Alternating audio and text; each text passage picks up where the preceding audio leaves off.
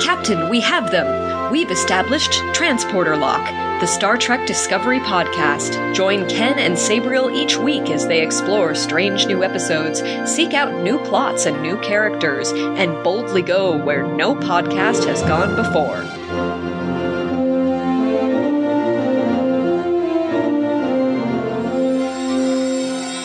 Hello and welcome to Transporter Lock episode number 58. I'm your co-host, Chief Engineer Ken Gadney. Joining me as always is my co-host, Captain Sabriel Masson. Hello, Sabriel. Hello, it's good to be back on the show that I'm on. we couldn't do it without you. And by we, I mean our other guest this week, Commander in the Science Department and returning guest to Transporter Lock and co-host of the Continue podcast, Susan Arndt. Hi, Susan. Hello. Thank you for having me back on to discuss Star Trek things. Yay! You're one of our favorite guests. We Oh, also you so invited another one of our favorite guests, Amanda, and she couldn't join us, but we send her our love, and she's always welcome on the show. Friend of the show. Friend of Yeah. She's just so great. She's just such a She great is. I mean, you introduced us, so she must be great. Uh, well, I, I, I, I bizarrely know a lot of really interesting, but in different ways, people. and then they get together and they're like, "You're so cool." No, you're so cool, and then they end up being friends. How about that? I love it when a plan comes together. I know. Yay! So, Susan, how have you been? How how's Continue Podcast going? It is, uh, you know, uh, nonsense. Just nonstop nonsense. We've uh, done some uh, really fun watch along podcasts lately. We watched the Super Mario Brothers movie. That's our most mm-hmm. recent one. Oh no! Trust the I- fungus. I I'd not seen it before. Oh, Ever? Oh, No, like I I think I had seen little pieces of it, but I'd never no not start to finish. So that happened. Uh yeah.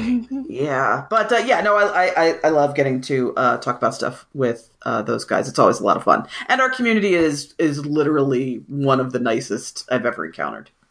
Aw. that's awesome. If people want to listen to this game podcast, where would they find it? Uh, you can find us via our Patreon page, uh, or you can find us on iTunes, or you can find us on Twitter, where all the information is. You can just find us there at Continue Pod, and that'll give you links to every possible medium you could get it in. Awesome. I will. We will include links to that in the show notes. But oh, today we are here to talk not about video games, which brought all three of us together, but we're here to talk about the other glue that binds us, Star Trek, specifically Star Trek Picard season one, the entirety, all ten episodes. We've watched it beginning to end, and we're here to talk about basically how much we loved it. Or Or oh no, is there an or? I love is a strong word. So that is the first question on our agenda, in fact, for all of us. What did you think of season one of Picard? Let's start with our guest, Susan. I liked elements of it a great deal. There were aspects to it that I thought were very, very bold uh, and really brave choices to make. And then there were some choices they made that I thought were very cowardly and uh, that I found disappointing. So, all in all, I think it has the potential to be something very, very special. Uh, right now, it's fine. Okay. Uh, what are some of the things that you really liked? You said that there were some things that you thought were bold and brave. Yeah, well, I, I think it's really this is really the the first time we've gotten to see. Okay, so Picard was a, a god, basically. You know, he eventually became an admiral. He's this immense man. He's a giant of a man who is incredibly famous and incredibly powerful and has a starship and a crew at his command. He is someone who can make things happen, right? That's been our relationship with him through the TV shows, through the movies, through our relationship with Picard. And now we see him as an old man who's ill and frail and he's lost his power and he's still adjusting to the fact that he's not a capital S somebody anymore. You know, there's there's this one scene and I, I thought this was so wonderfully done. He rocks up to, to Starfleet. He wants to go talk to somebody in charge and he goes to the information desk and he's like, I'm here to see so and so. And the person behind the desk says, like, okay. And then there's this pause. He's like, and you are? And mm-hmm. Picard is someone who is used to everyone knowing who he is, especially in Starfleet. And now that time has passed. And that's a really, really brave thing to do with this character, I think. And it's a really interesting place to explore with the people around him and the ones who who still look to him as their leader versus the ones who were like, dude, sit down. You ain't nobody anymore. You don't get a starship just because you freaking asked for one. I thought that was a very, very brave thing to do and a very, very realistic one. I mean, I've heard it said in Hollywood that the five stages of being an actor are. I'm going to use Patrick Stewart's name here. Who who is Patrick Stewart? Get me Patrick Stewart. Get me somebody like Patrick Stewart. Get me a young Patrick Stewart. Who is Patrick Stewart? Yep. Yep, nailed and that's it. basically what Jean-Luc Picard went through. Exactly, exactly.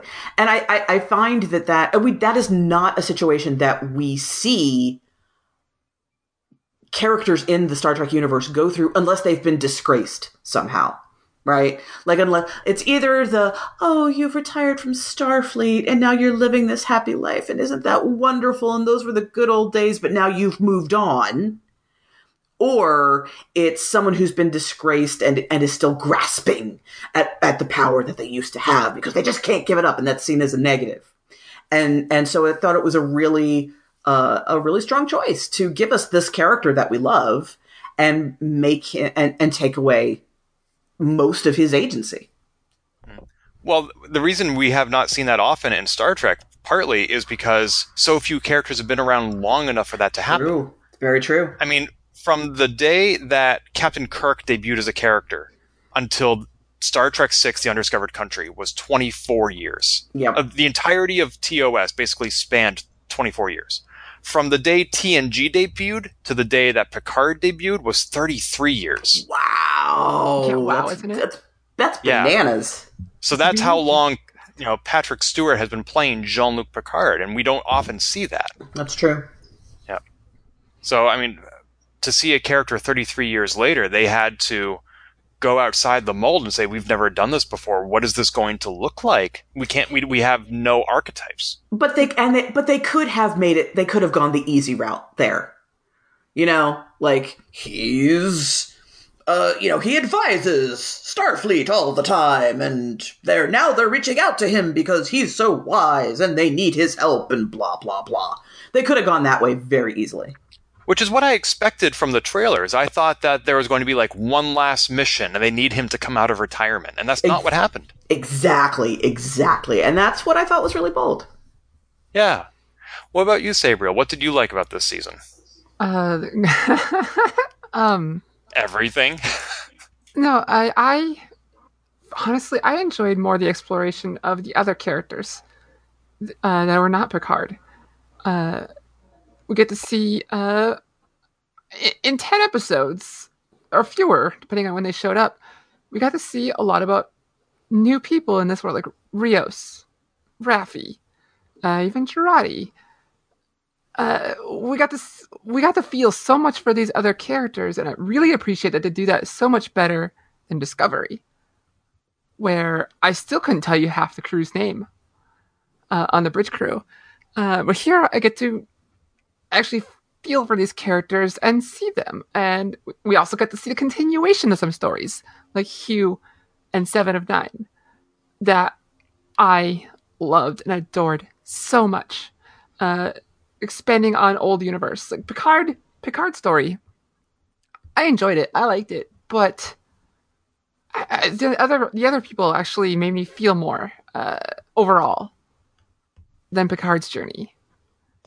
I don't know if that's uh, due to life experience. Maybe if I watch this again in thirty years, it'll feel different, or what? That's an that's a really interesting point, right? Like, because I'm older than both of you folks, and so Not I. by m- that much. Come on. We were born in the same decade. Okay, but I was born at the beginning of it, my friend. Just saying. Um, but yeah, like I've I definitely relate to the person who has led a crew through battle and is you know on the other side of it now and is just tired. Like I, I, I definitely relate to that aspect. But um, but I agree with you, Sabriel, that the supporting characters were more interesting.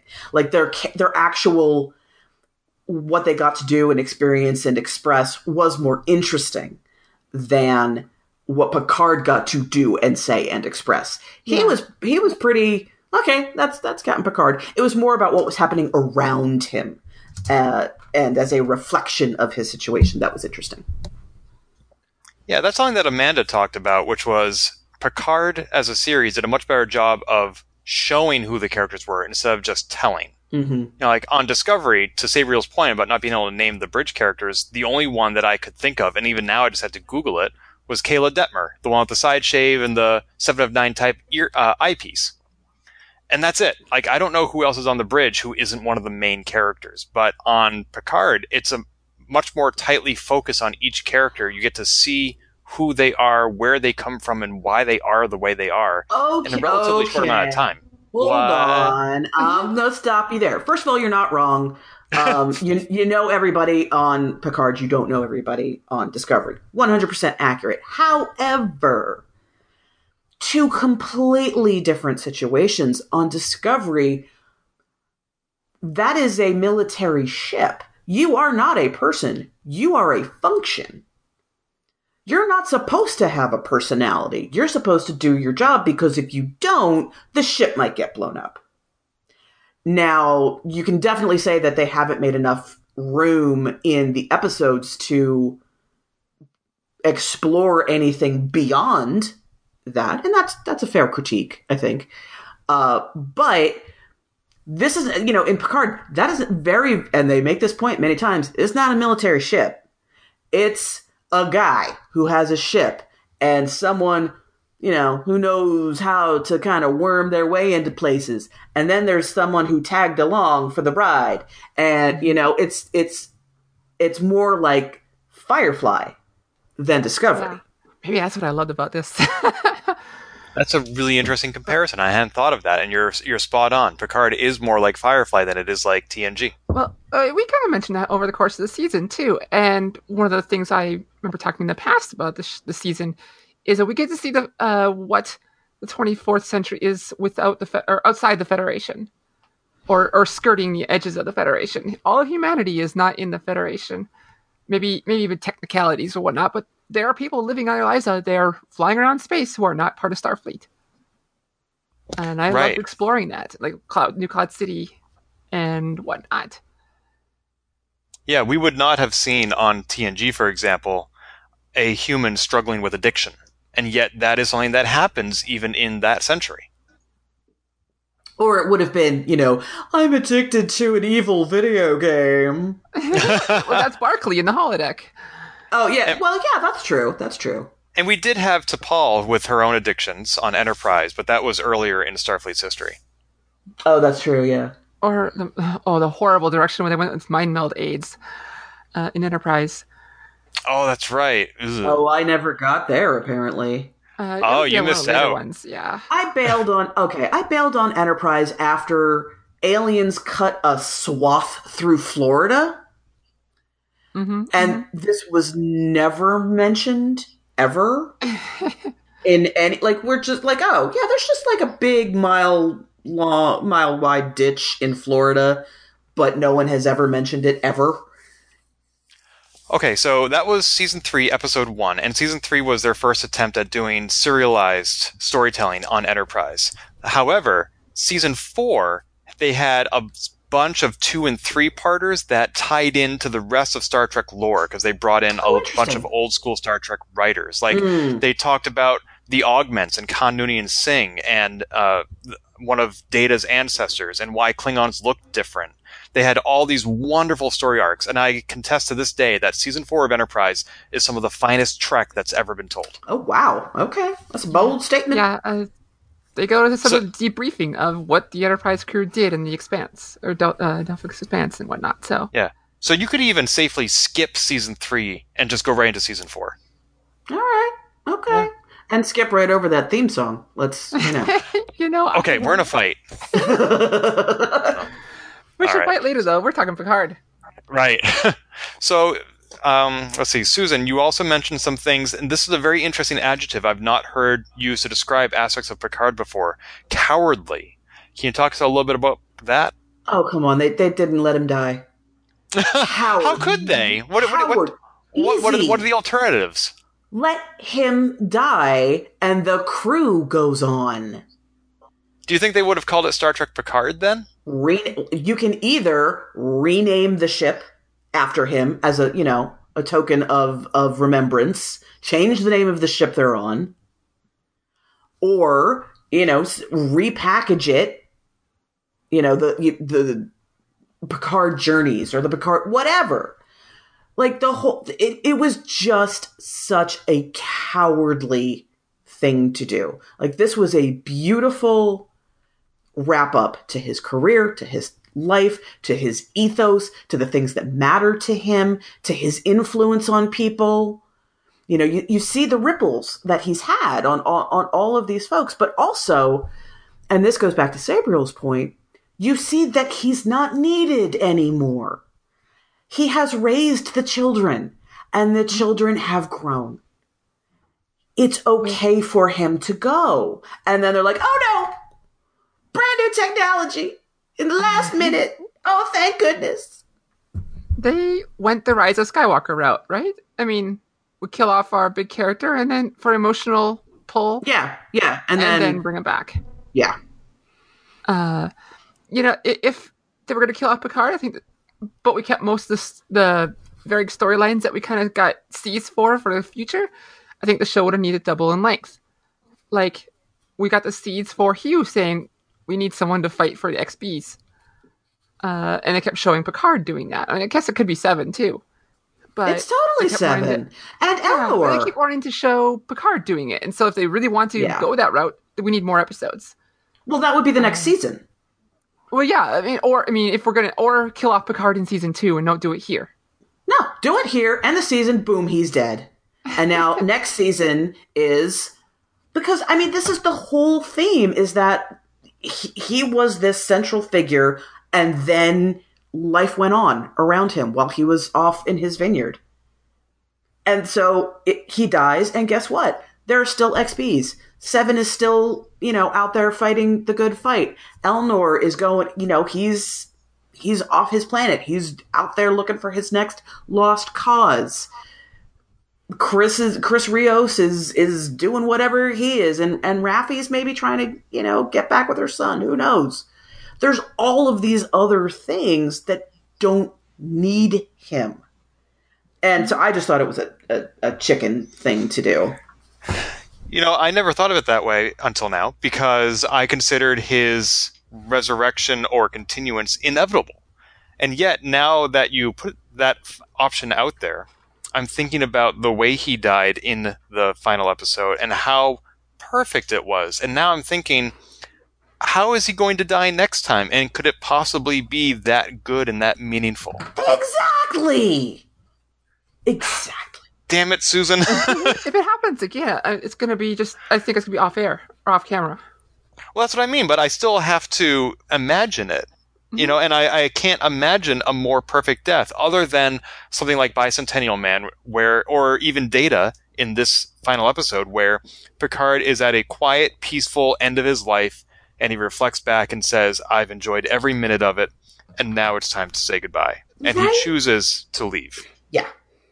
Yeah. It just it, it was it was really disappointing, you know. It was I get it, you know, but it, it from a storytelling perspective, this and and also practically speaking, to just get into the reality of certain situations. Patrick Stewart is not a young man. No. So he's gonna actually not be able to do this role at some point. This was a really lovely way to say goodbye to the character, to ex- to experience our own appreciation of everything that character and that actor have given to the Star Trek universe, have given to the stories. Like I mean, like I said, he's the he's the parent who's raised the children, and and now he gets to enjoy seeing them live their lives. And it was it was just the perfect goodbye. It was it was beautiful. It was meaningful. Oh but now he's in an android body. It's all fine Do you th- do you think season two might change your opinion of that? i mean i'm sure it'll be good you know like but uh, uh, but like you said how is his next death i i guess they could just have him just quit. Be like, you know, honestly, take me back to the to the winery. I'm good. I've solved all your problems. I'm gonna go hang out with my with my Romulan butler and housekeeper. It's all good. Peace out. I, I you know, it just anything else feels kind of weak. Do you have any favorite episodes from this first season? Golly, for favorite episodes. I don't know. I don't have any least favorite ones, so that's hmm. something. Good. Oh yeah, okay. No, I do, I do. Um, you know the one where where uh he gets to visit um Frakes and Sirtis. Because That was your favorite? I loved. Okay. I just I loved seeing them interact because it was so genuine. It was so these are people who have known each other for a very long time and have nothing but love and respect for each other, but are also going to tell each other the truth because they love and respect each other. It was really, really great. I loved that. I don't know that the episode is that good per se, but who cares? Favorite. favorite is different. Doesn't have to be the best. That's true. There you go. Uh, Yeah, that wh- was gonna be my favorite too. One of the concerns I had when I first started watching the show was, especially in the first few episodes, I felt like I was watching Patrick Stewart instead of Jean Luc Picard. Mm. But in Nepenthe, I still felt that way, but in that case, it came across as a strength because these are people who have known each other for very long. And that is true in real life. And I felt Yeah. like they brought that camaraderie into the role. Exactly. Yes. Exactly. Sabriel, was that also your favorite? Oh yeah, that was my favorite by far. Hmm. Uh, I thought you might have said something to do with Seven of Nine.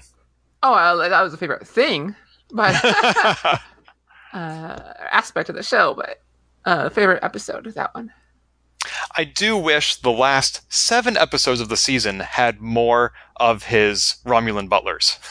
They, I Oh, love those agreed. Characters. I love those two. They're so great. They're so great. I don't know. I feel like they. I was hoping they would end up on the ship either in this season or the next, but I feel like Elnor takes that role now, and we're probably not going to see them again. They did dirty by Elnor. I'm sorry. That They was did what? They did him dirty. Here's the thing. Okay, so we have an entire episode dedicated to his relationship with Picard and how how badly he's needed and there's this big thing about whether or not he's going to take Picard's case and then and then after that it's like, "Oh, you know what? Stay on the Borg cube. It's fine. We're good. I got you. Thanks. Bye." Uh, like I, mentioned earlier, where I was going through the characters I love. Like I didn't mention Elnor for a reason because we barely got him. Like I feel like this, they either knew they're getting a season two so they can expand these roles at the time, or they had a good feeling, or uh, uh, the season needed to be longer to explore some more characters. Yeah, I feel like they made a big deal out of how essential it was to have a Romulan bodyguard on the ship, and then he did very little. Like the very next episode was when they went to Free Cloud, and he just said, "Oh, am I pretending now?" and stuff like that. And then he went on the Borg cube, and he certainly was important to keep Picard and Hugh safe in that one moment. But mostly, he was so young and so unworldly that a lot of situations just paralyzed him, and he wasn't able to act. He was on the comic relief or the Deus Ex get out of whatever. Mhm. He here's the, like it's it's what's really odd to me, and I and I wonder if this was some on the fly kind of adjustment or whatever. Um, I feel like a lot of what he was going to be involved with ended up being done by Seven. I mean, obviously Seven was going to be involved at some point, but oh, and and speaking of th- things that just WTF. so she's the Borg queen, but it doesn't matter because they all get jettisoned into space, and that achieved nothing. Mm-hmm. What was that? The whole Borg situation the last three episodes was nothing. Like they build this up for the whole season. We're all like, "All right, something's going to happen." And she gets there, and then nothing. The the, the Borg cube was non-player. that was one of my disappointments in this whole season was that the Borg were so important that they were introduced in the first episode of the season, and it was even in the opening credit sequence. And yet it was really tangential. It had nothing to do with data or the new synths. They weren't part of this uh, conspiracy to wipe out all of humanity, nor were they the salvation for that plot. It was completely unnecessary. And to your point, Susan, she was the queen. She did nothing. She brought the Borg cube to the synth homeworld and immediately crashed it. She got the offensive weapons back online from the from the land and didn't use them. Yeah, I don't. I, I, I genuinely don't understand why. Like, if she if if she had just been in that one episode where she like she she swoops in on the ship and saves their butts, and then she goes free cloud, and then and then she's gone again, off to do her ranger stuff. That would have been fine. That would have worked totally. Mm-hmm. Which is why I feel like bringing her back later, like Elnor calls for help and suddenly she's there. I feel like that kind of all got.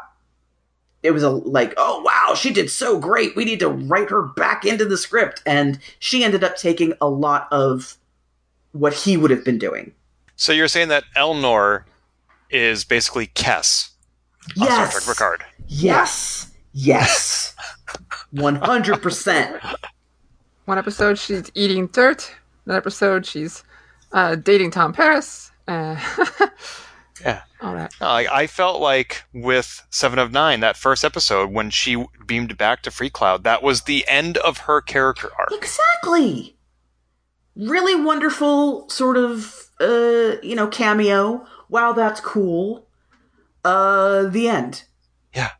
Now, to be clear, I love her as a character, and I was happy to see her come back. It just didn't make sense. Agreed.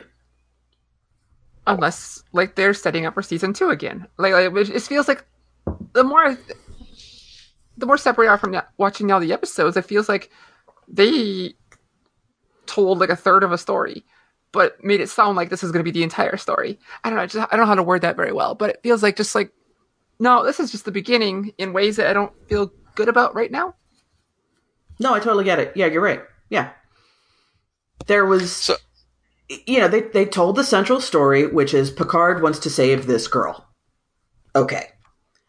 But then there's all this stuff that's happening around that that is fleshed out just enough to make you go, okay, what's going on with that? Oh, nothing. Don't look over there. No, Yeah. go look over at, at Soji. Uh, the art of distraction. A little sleight of hand there. Mm. So, on that subject, did either of you have a favorite character? Sabriel? I don't have a hard time picking favorites. I loved Raffi and Rios a lot. Uh, I would say new characters. I love Raffi and Rios the most. One over the other, I don't know. Uh, I love Seven's bits, even if I love Seven's parts. uh, fixing my language. Um, Ooh, a little some of the tongue there. I love her part, and I love exploring more of her story. But I loved uh, new characters. I love Raffi and Rios the most. Uh, the, I I mentioned early on, like we got a show of broken people, or excuse me, a ship of broken people, and then it got mentioned later, even almost word for word. Uh, I loved that these characters have flaws innately. I mean, the original series crew, the TNG crew, all the other crews, they all had their little things, but or not. But here we have conflict between the crew internally and whatnot, uh, internally amongst themselves, like, like in their own heads. Like, I love that, and I love these characters, and I love exploring that. What, what about you, Susan?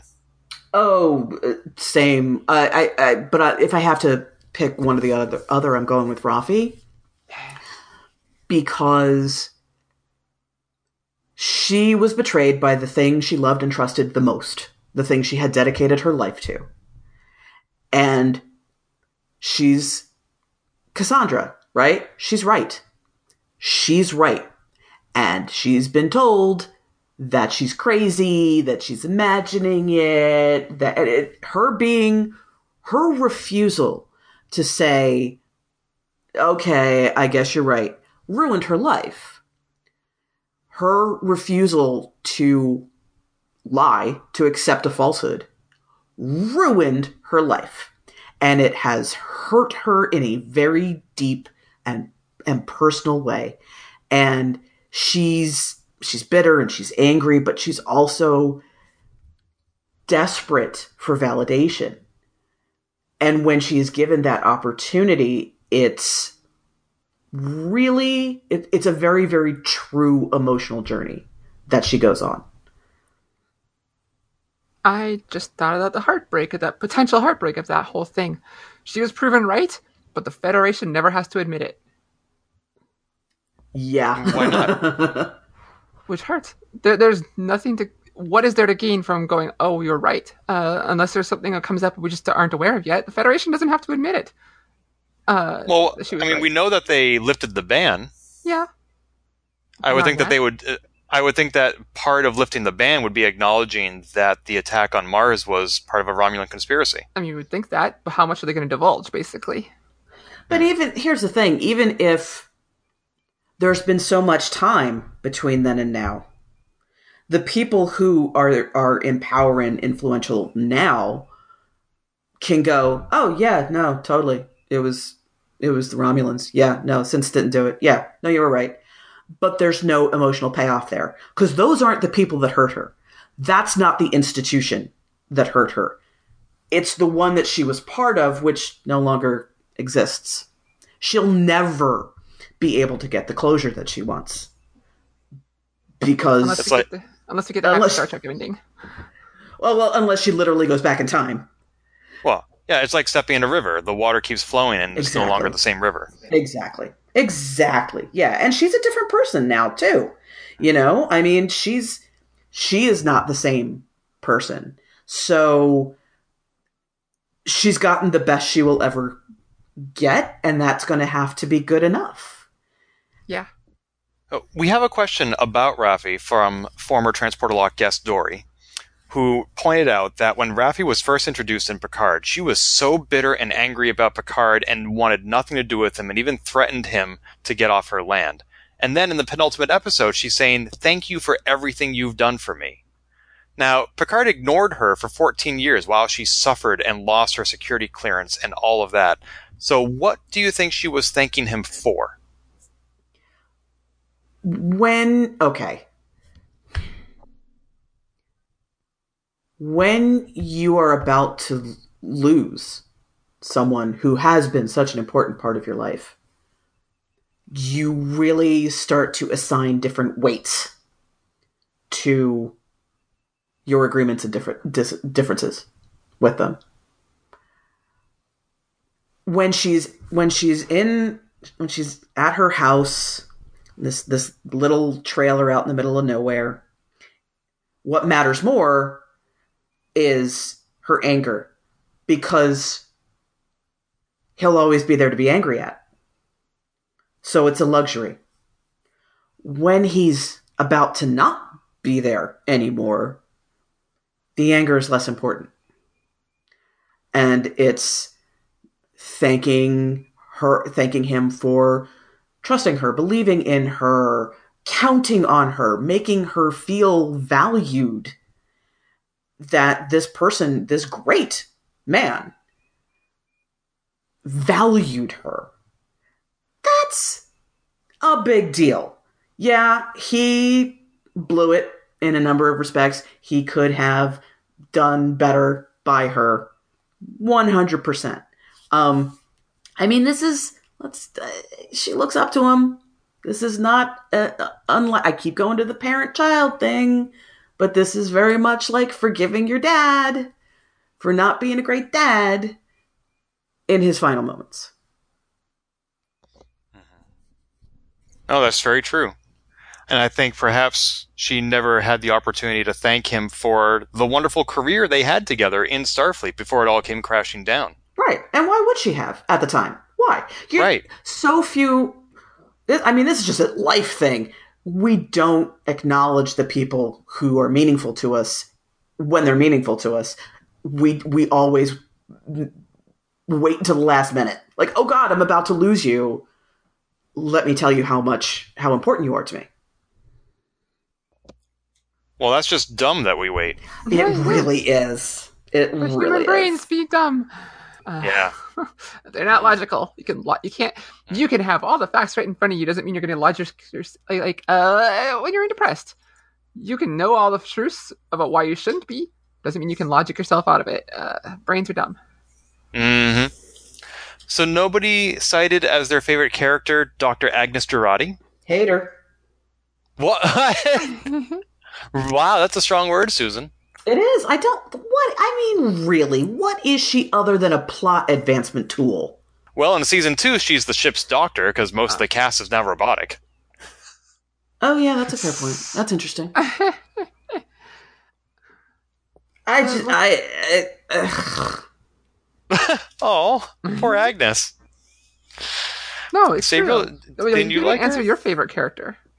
It's true. I liked Captain Rios for so many reasons. One, like Raffi and Picard, he's former Starfleet who has some significant trauma around his departure, and we get to learn what it is. We see all the different aspects of him, the facets of Rios broken out into holograms. that's And the so fact that he- fun. so it's fun. fantastic. I mean, it- not only is it hilarious, but it's also fascinating that he supposedly accidentally chose the self-imaging option, but then never changed it. Like what? That says so much about him as a person, and the books that he reads, and the you know indulgences that he indulges in, including the people around him. And it's just, I think he is like everybody else, so broken, but thanks to those holograms, he's broken in an almost literal fashion that we don't get to see anywhere else. So I like Rios. I I love him for all of those reasons. One hundred percent. Yeah. Yeah. Yep. I really wish I wish they had been more adult about him shagging Agnes. Which became out of nowhere for me. And you know uh, what? Continue That's- relationship. That that this is the thing. Like if it's just like, hey, I'm stressed out, you're stressed out, we're both kind of hot. You wanna? Okay, that is a very that's a very human thing. It's a very healthy attitude towards sex. That's fine. That's totally fine. But like the idea that he's making gooey eyes at her afterwards, stop it. No, absolutely not. That is not. No, I mean her wanting to what her being all gaga over him makes way more sense because he's you know very exciting and dynamic and unlike anybody else she's ever been around that i get but going in the other ah, stop it ugh I mean, she's kind of cute. That wasn't she's super up for debate. Yeah, we agree. Okay. But the continued Ah. the continued relationship felt weird. If they were just getting it on because stress is a stressful situation, sure. Just like Susan said. But uh continued relationship felt weird and gross and now she's going to jail. So now next season, uh Rios is gonna have that uh on him. Like like is he gonna be sad about that or is he just gonna go back to being Rios? That's the thing I liked the least about Agnes was that she murdered Bruce Maddox. And I don't think that you can I mean, okay, maybe she was under the influence of the admonition, but I mean that was her mentor, her lover, and I I just don't see how even the admonition could have driven her to do that and how she seems less in some ways in some scenes seems less torn up about it than other people around her are. i'm still not even sure entirely why she did it Because she was afraid that he would continue to advance synthetic life to the point of wiping out all of humanity. sure i get that if this is a person you've been that close with would you not maybe have a chat first Right. Like, hey, Bruce, here's what I've learned in the 14 years since we last saw each other. FYI, You know Right. better, you do better. Right? Exactly. Like, Uh, yeah, you're right. Uh, uh, we- the, the admonition was used as brainwashing. Brainwashing is a very serious topic that a lot of TV shows and sci- fantasy uh, just kind of gloss over. it's true. and and uh it was used to, if if it wasn't that that caused it i mean but she just had a temporary moment of insanity which which is such a trope it's overused and uh She had an attack of the vapors. she had to retire to her fainting couch. so i wish we could have seen a more of a what i wish we could have seen her naturally progress to getting to that point instead of just oh the super space thing made me do it. Uh like here's here's the thing. I 100% believe that she believed this is this is an inevitability. If we allow this to continue it's the end of everything. What i don't believe is that the the immediate progression for that person is to yeah i'm gonna kill you. Right? Just, just mm, that's that's what i do right now. Like had there been the conversation with with bruce where she tries to get him to see her side and then feels like she has no other choice but to kill him that works.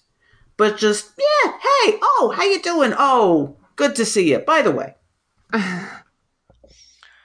Well, it's kind of like Miles Dyson in Terminator 2, where he is working his whole life to create artificial intelligence, and then when he discovers that it's going to destroy the world, he turns around and he destroys all his research. Mm-hmm. But he doesn't kill anybody. right right like You yeah know, it's a it's a reasoned approach driven by logic and new information he didn't have before. I believe Bruce Maddox could have come to a similar conclusion. yeah i agree oh well. That's one of the things I disliked about this show was it it brought back Hugh and killed him. It brought back Bruce Maddox and killed him. And these you know, these were relatively minor characters. Hugh showed up in two episodes, Bruce Maddox in one, but they were some of the best episodes of TNG. And I you know, I, I guess without Picard, they had no conclusion, and I could have made up whatever sort of head headcanon I wanted, but now they're dead, and that's sad. But Hugh went out like a like a king.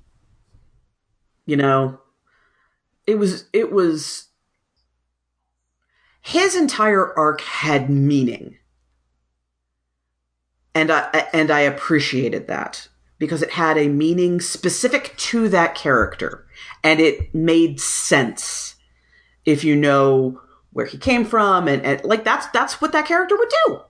He would he would try his best to rehabilitate Borg and and give them a chance at living some kind of life. And uh, you know, him him the way he went out I thought was also very true to his character. You know, I like that Hugh.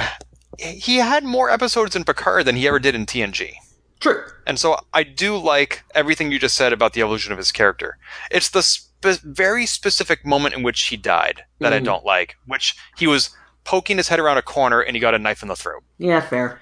If it had happened just a scene earlier where all the XBs were being slaughtered in front of him and he refused to speak to save Picard, if that had been the moment he had gone out, I almost would have preferred that. Mm, that's fair. That's valid. That's very valid. Because then he would have died standing up for something, as opposed to just poking around the corner. Whoops. Yeah, that's fair. Oh well. You know, adding Yeah. to that real Yes. quick, it feels like it would have been more meaningful if Elnor had been the one to kill Narissa, not Seven. Because Seven and her didn't really have much for interactions. This is why I keep saying Yeah, yeah. Seven got brought in afterwards. Because absolutely it should have been Elnor. 100%. They're the two best warriors. They're both Romulan. They're two sides of, of the same race, really. They both think they're very honorable and doing the right thing. I guarantee it was supposed to be Elnor. Susan, you're very good at telling us how things should have been on paper, like with Discovery season one. Like, oh yeah, they did the first episode and it didn't make any sense. So they went back and shot these two additional episodes. And I'm like, I hate that you're probably right about all of these things. Sorry, man. Comes down to 15 years of content creation. I know how things happen. Ah, yeah, I, I can't help but wonder now. Like, for some reason, I just kind of thought that all 10 episodes of Picard had been shot all at once because even before the show debuted, they were showing that Seven of Nine was going to be back. Oh, for sure, yeah. But you're right, the scenes where they showed her being back were really just in that one episode on Freecloud. And now she's come back for all these other things, and she might even be a mainstay character in season two. Oh, I assume she will be. Yeah, Right. I'm. I'm. Ge- what I'm guessing is they did, uh, uh, either episode by episode, or they they did a bunch of scripts and then got some kind of feedback on it, and uh, things got changed. I. I. That's my guess because who knows how long they were done before they actually started doling them out. Now, speaking of returning characters, DS9 started off with Miles O'Brien, a minor character from TNG, and then later brought back on Worf. But other than like the first episodes, Voyager, Enterprise, TNG, they didn't have familiar characters throughout the entire series. Now, certainly Picard, of course, was going to have Picard, but then they also brought back Riker, Troi, Hugh, Bruce Maddox, Seven of Nine was this too much reliance on familiar characters? And I realize that that's sort of a loaded question.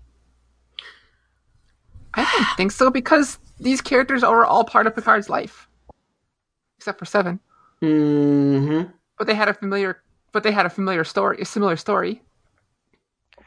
Because going into this show, I feel like I heard them say in an interview that you don't necessarily stay in daily touch with the friends you had 14 years ago. And so you shouldn't expect to see all these familiar faces. And yet, here they are. Well, we also look at all the faces we didn't see. Uh, Oh, sure.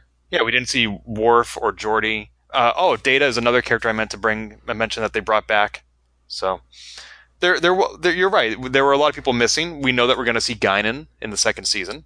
Oh But- no! well, no, no, no. Oh, we you didn't she's know been that? we know she's been invited. Uh, yeah, Patrick Stewart went on The View and turned to Whoopi Goldberg and said, "I am here to officially invite you onto season two of Picard." okay, but that doesn't necessarily mean anything. No. I mean, It means that they have they have a script in mind. no. It means that he enjoyed working with her. Yes, but this this invitation also came from the showrunner. Okay.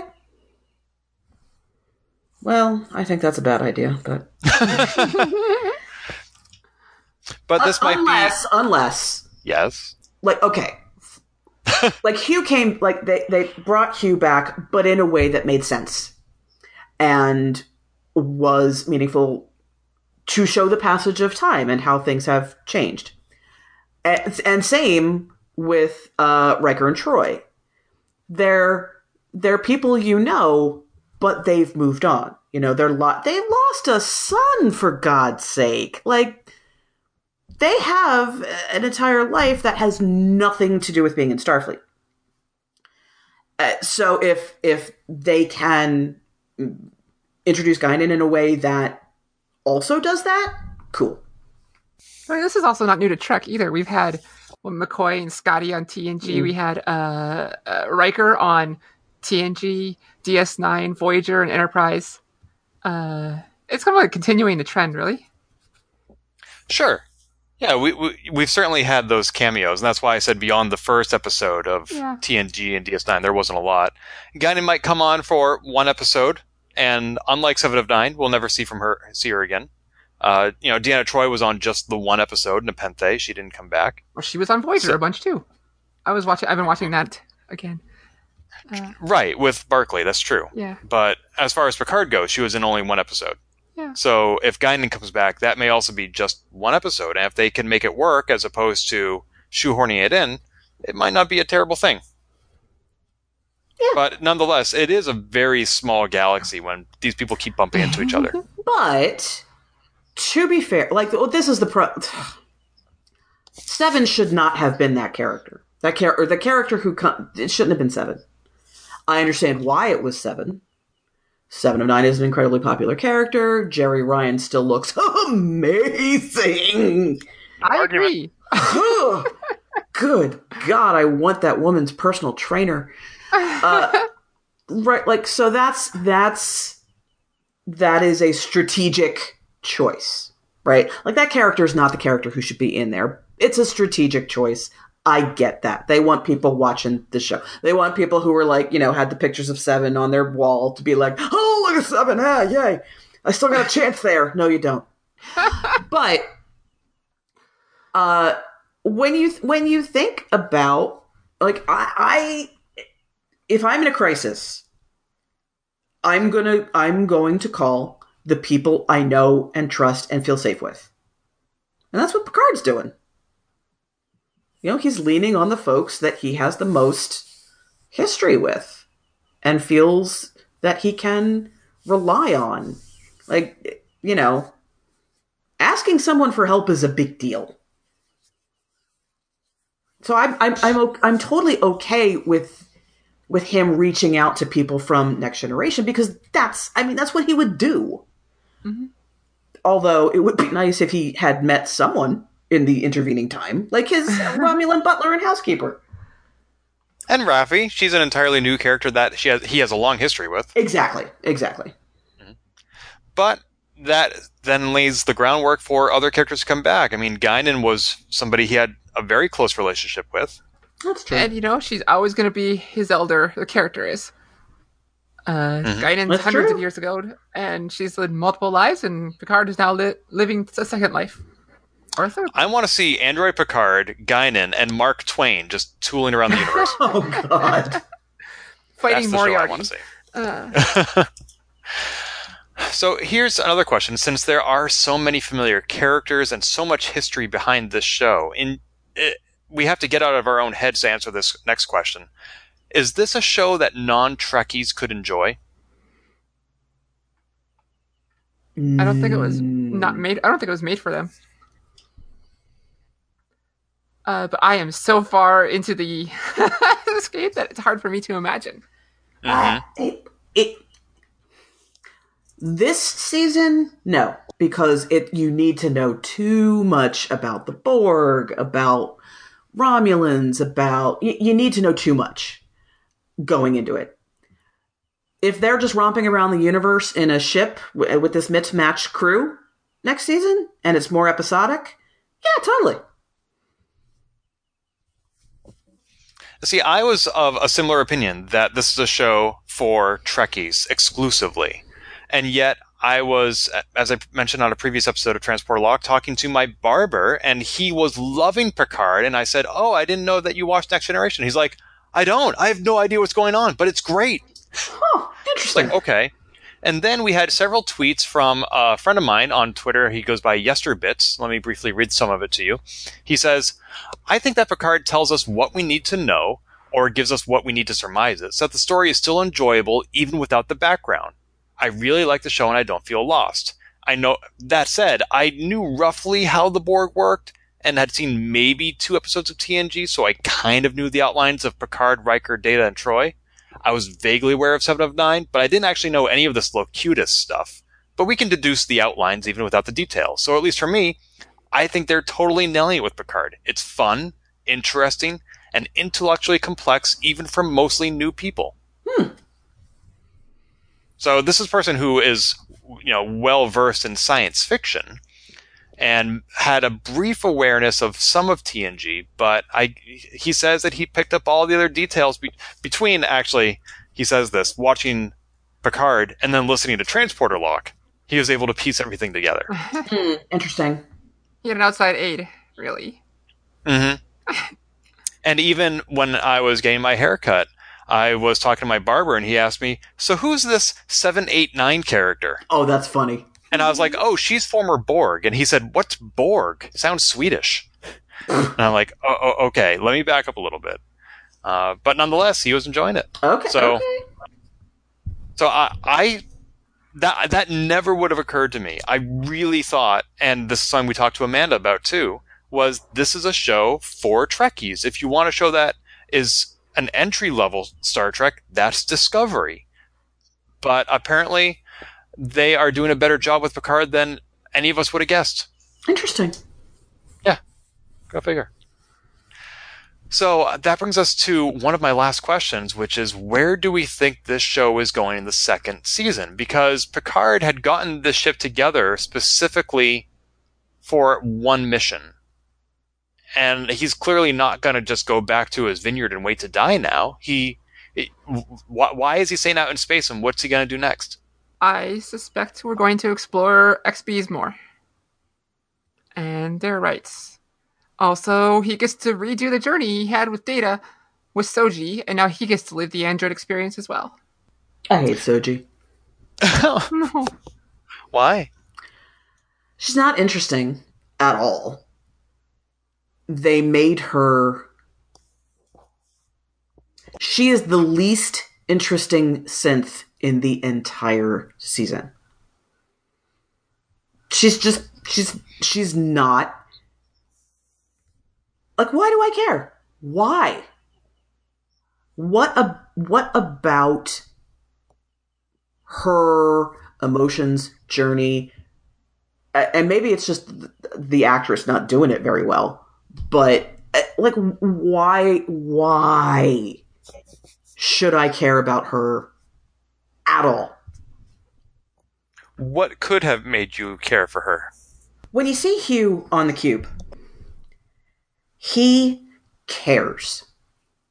And obviously, he cares for very personal reasons, but he really cares about the fates of these XBs. He wants this to work because it these are people and they shouldn't just be thrown away. Never got that feeling from Soji at all. She's just like, wow, these guys are cool. I'm going to study them. Gosh, I seem to know an awful lot of information. Isn't that funny? Oh, well, hey, Romulan guy, you're cute. There's nothing there. She did show some concern for the XBs, calling them by name, speaking to them in their language. Tell me how you really feel. You always have. it's, it's she's she's she's she's a plot a walking talking plot device. She's there for uh the guy from uh Penny Dreadful to seduce uh be, so he can get information about her home world before his sister uh tries to kill her it's just that whole it it wasn't done well. It just wasn't interesting. It's like, okay, I get it. You figured out she's a synth. You want to try and get the information about you, you know she knows where her home world is, even if she doesn't realize she knows it, and you got to get that out of her. That's cool. Got it. Handled in the most boring, predictable way. Like, look, consider the scenes between ugh, Romulan boyfriend and his sister. How interesting are those scenes? How much do you want to know about their relationship? Yeah, like, are they going to make out or not? So, there's that. First of all, I'm like, uh, are they are they actually brother sister, or is this like an air quotes sister kind of situation, right? But their scenes are energetic and dynamic, and there's there's a relationship there. Tell me, there's a relationship between him and Soji. No, there isn't. Yeah, I mean, much like uh, Klingon dude in Discovery and Michael Burnham. Uh, Oh yeah, and Tyler. Narek, yeah, and Narek and Soji. I just didn't care. The instant he comes on the on the show at the end of the first episode, I rolled my eyes when when he started talking to her. Like, oh, great, we're getting another one of these. Yep.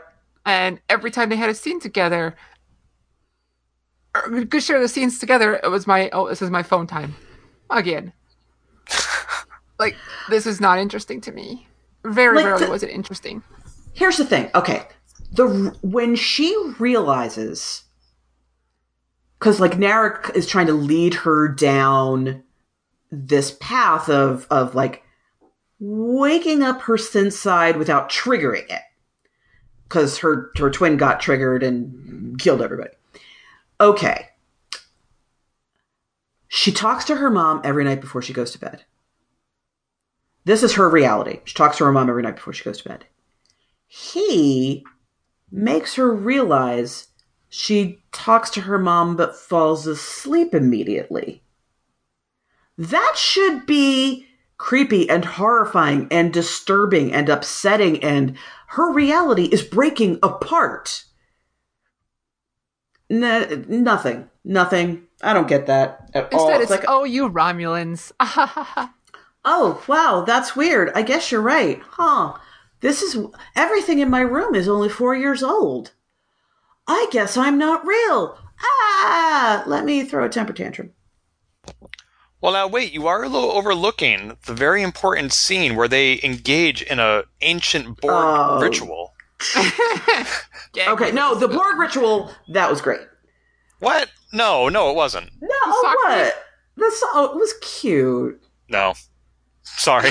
I thought it was cute. I mean, it made no sense in context, but I thought it was a cute moment. Mm-hmm. Agree to disagree. Yeah, that's fine. That's fine. Look, the entire.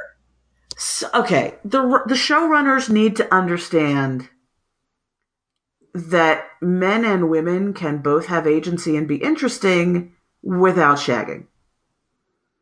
Yes, thank you. I totally agree. And we saw a lot of relationships, both in this season and in the next one. We saw Narek and Soji. We saw uh, Agnes Jurati and Rios, which apparently is going to come back. And now we're also going to be seeing Raffi and Seven. Oh my god! Stop! I j- mm. Uh, Susan, do you have something to share? okay. How many scenes do they have together? Well, as Sabriel pointed out, there seems to have been a lot of time between when Picard woke up in his synth body and that final scene. Time enough for the Federation to lift the synth ban. Yeah, it wasn't Oh, instantaneous. Uh, but if Oh. it was, you'd be right. Like, I was to- I was totally in your camp, Susan, until Sabriel brought me around.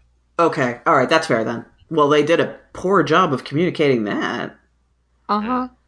Uh, I, I mean, it's one of my favorite shows, but uh, like, uh, Legend of Korra.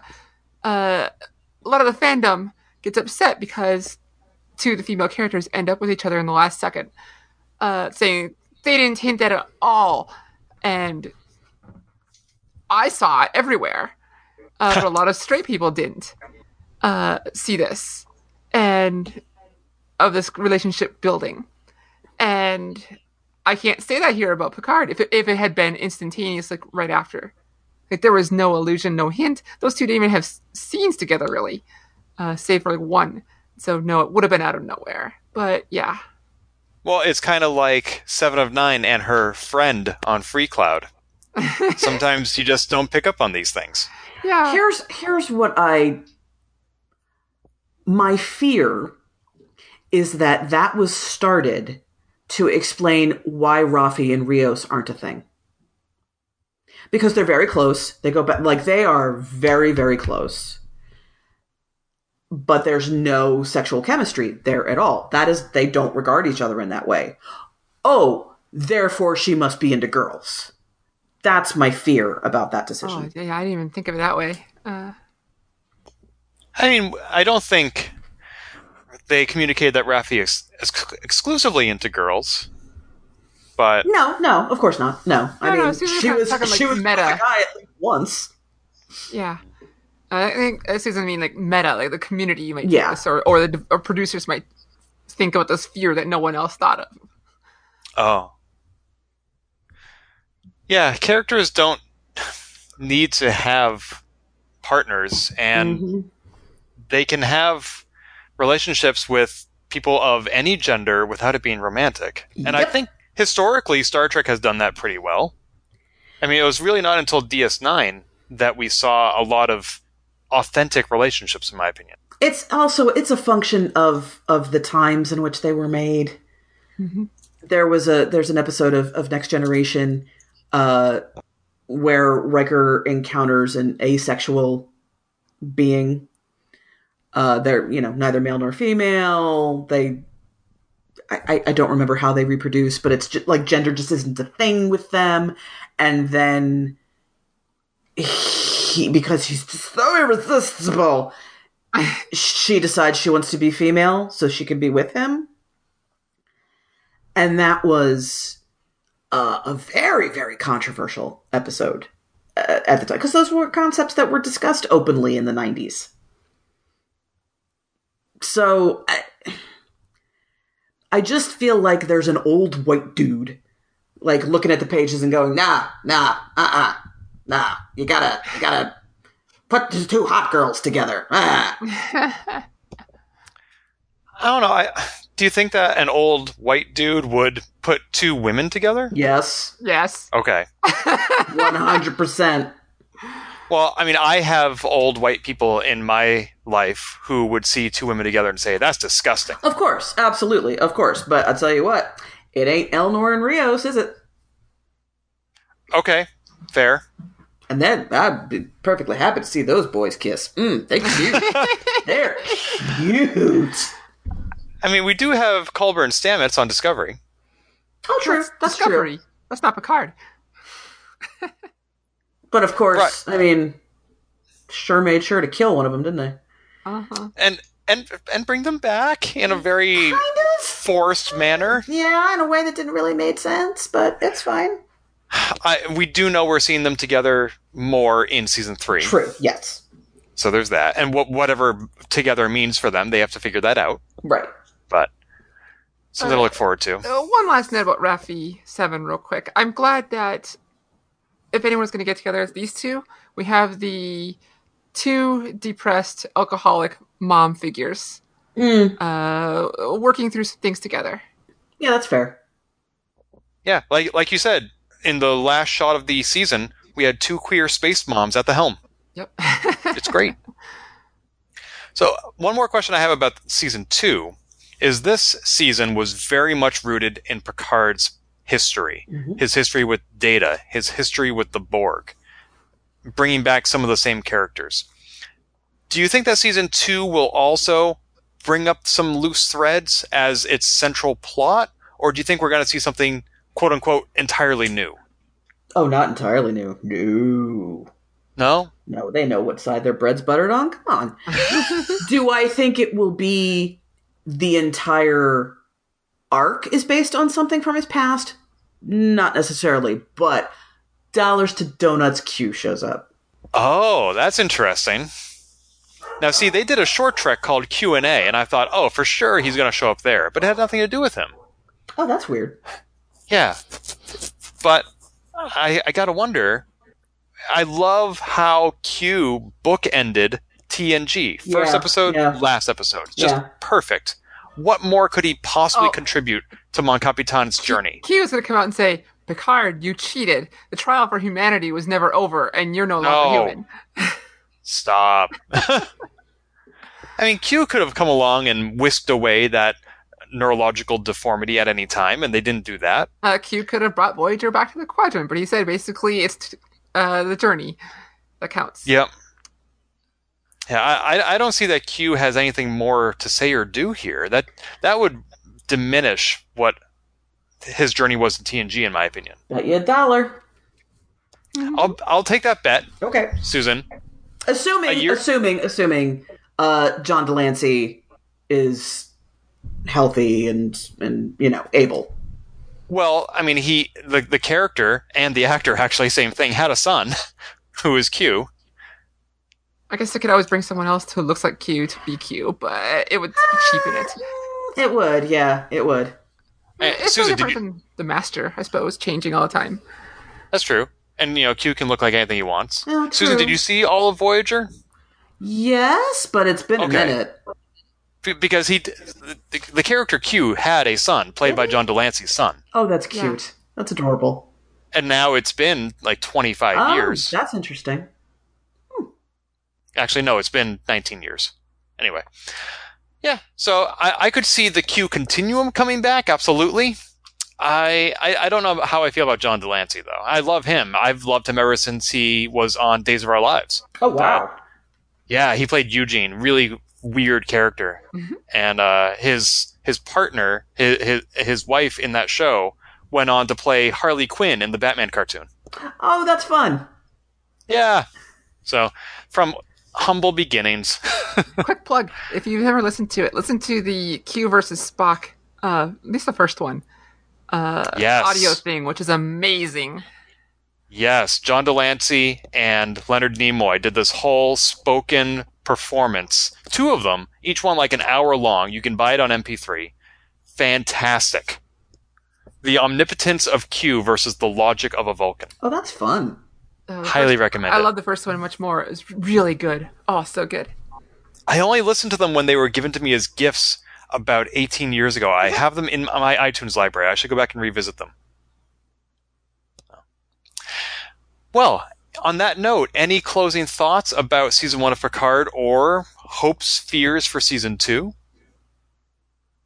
I mean, that's a whole extra question, but uh, I just like overall, I did enjoy my experience. Uh, there's a billion things that could have done better in Picard, and hopefully they will learn their lessons for season two. Susan? Pretty much. Yeah. I mean, th- the foundation is there. Mhm. Uh, it- l- look, the first season of Next Generation was terrible. No argument. So, but and it and it developed in really great ways from there. So, you know, we'll see.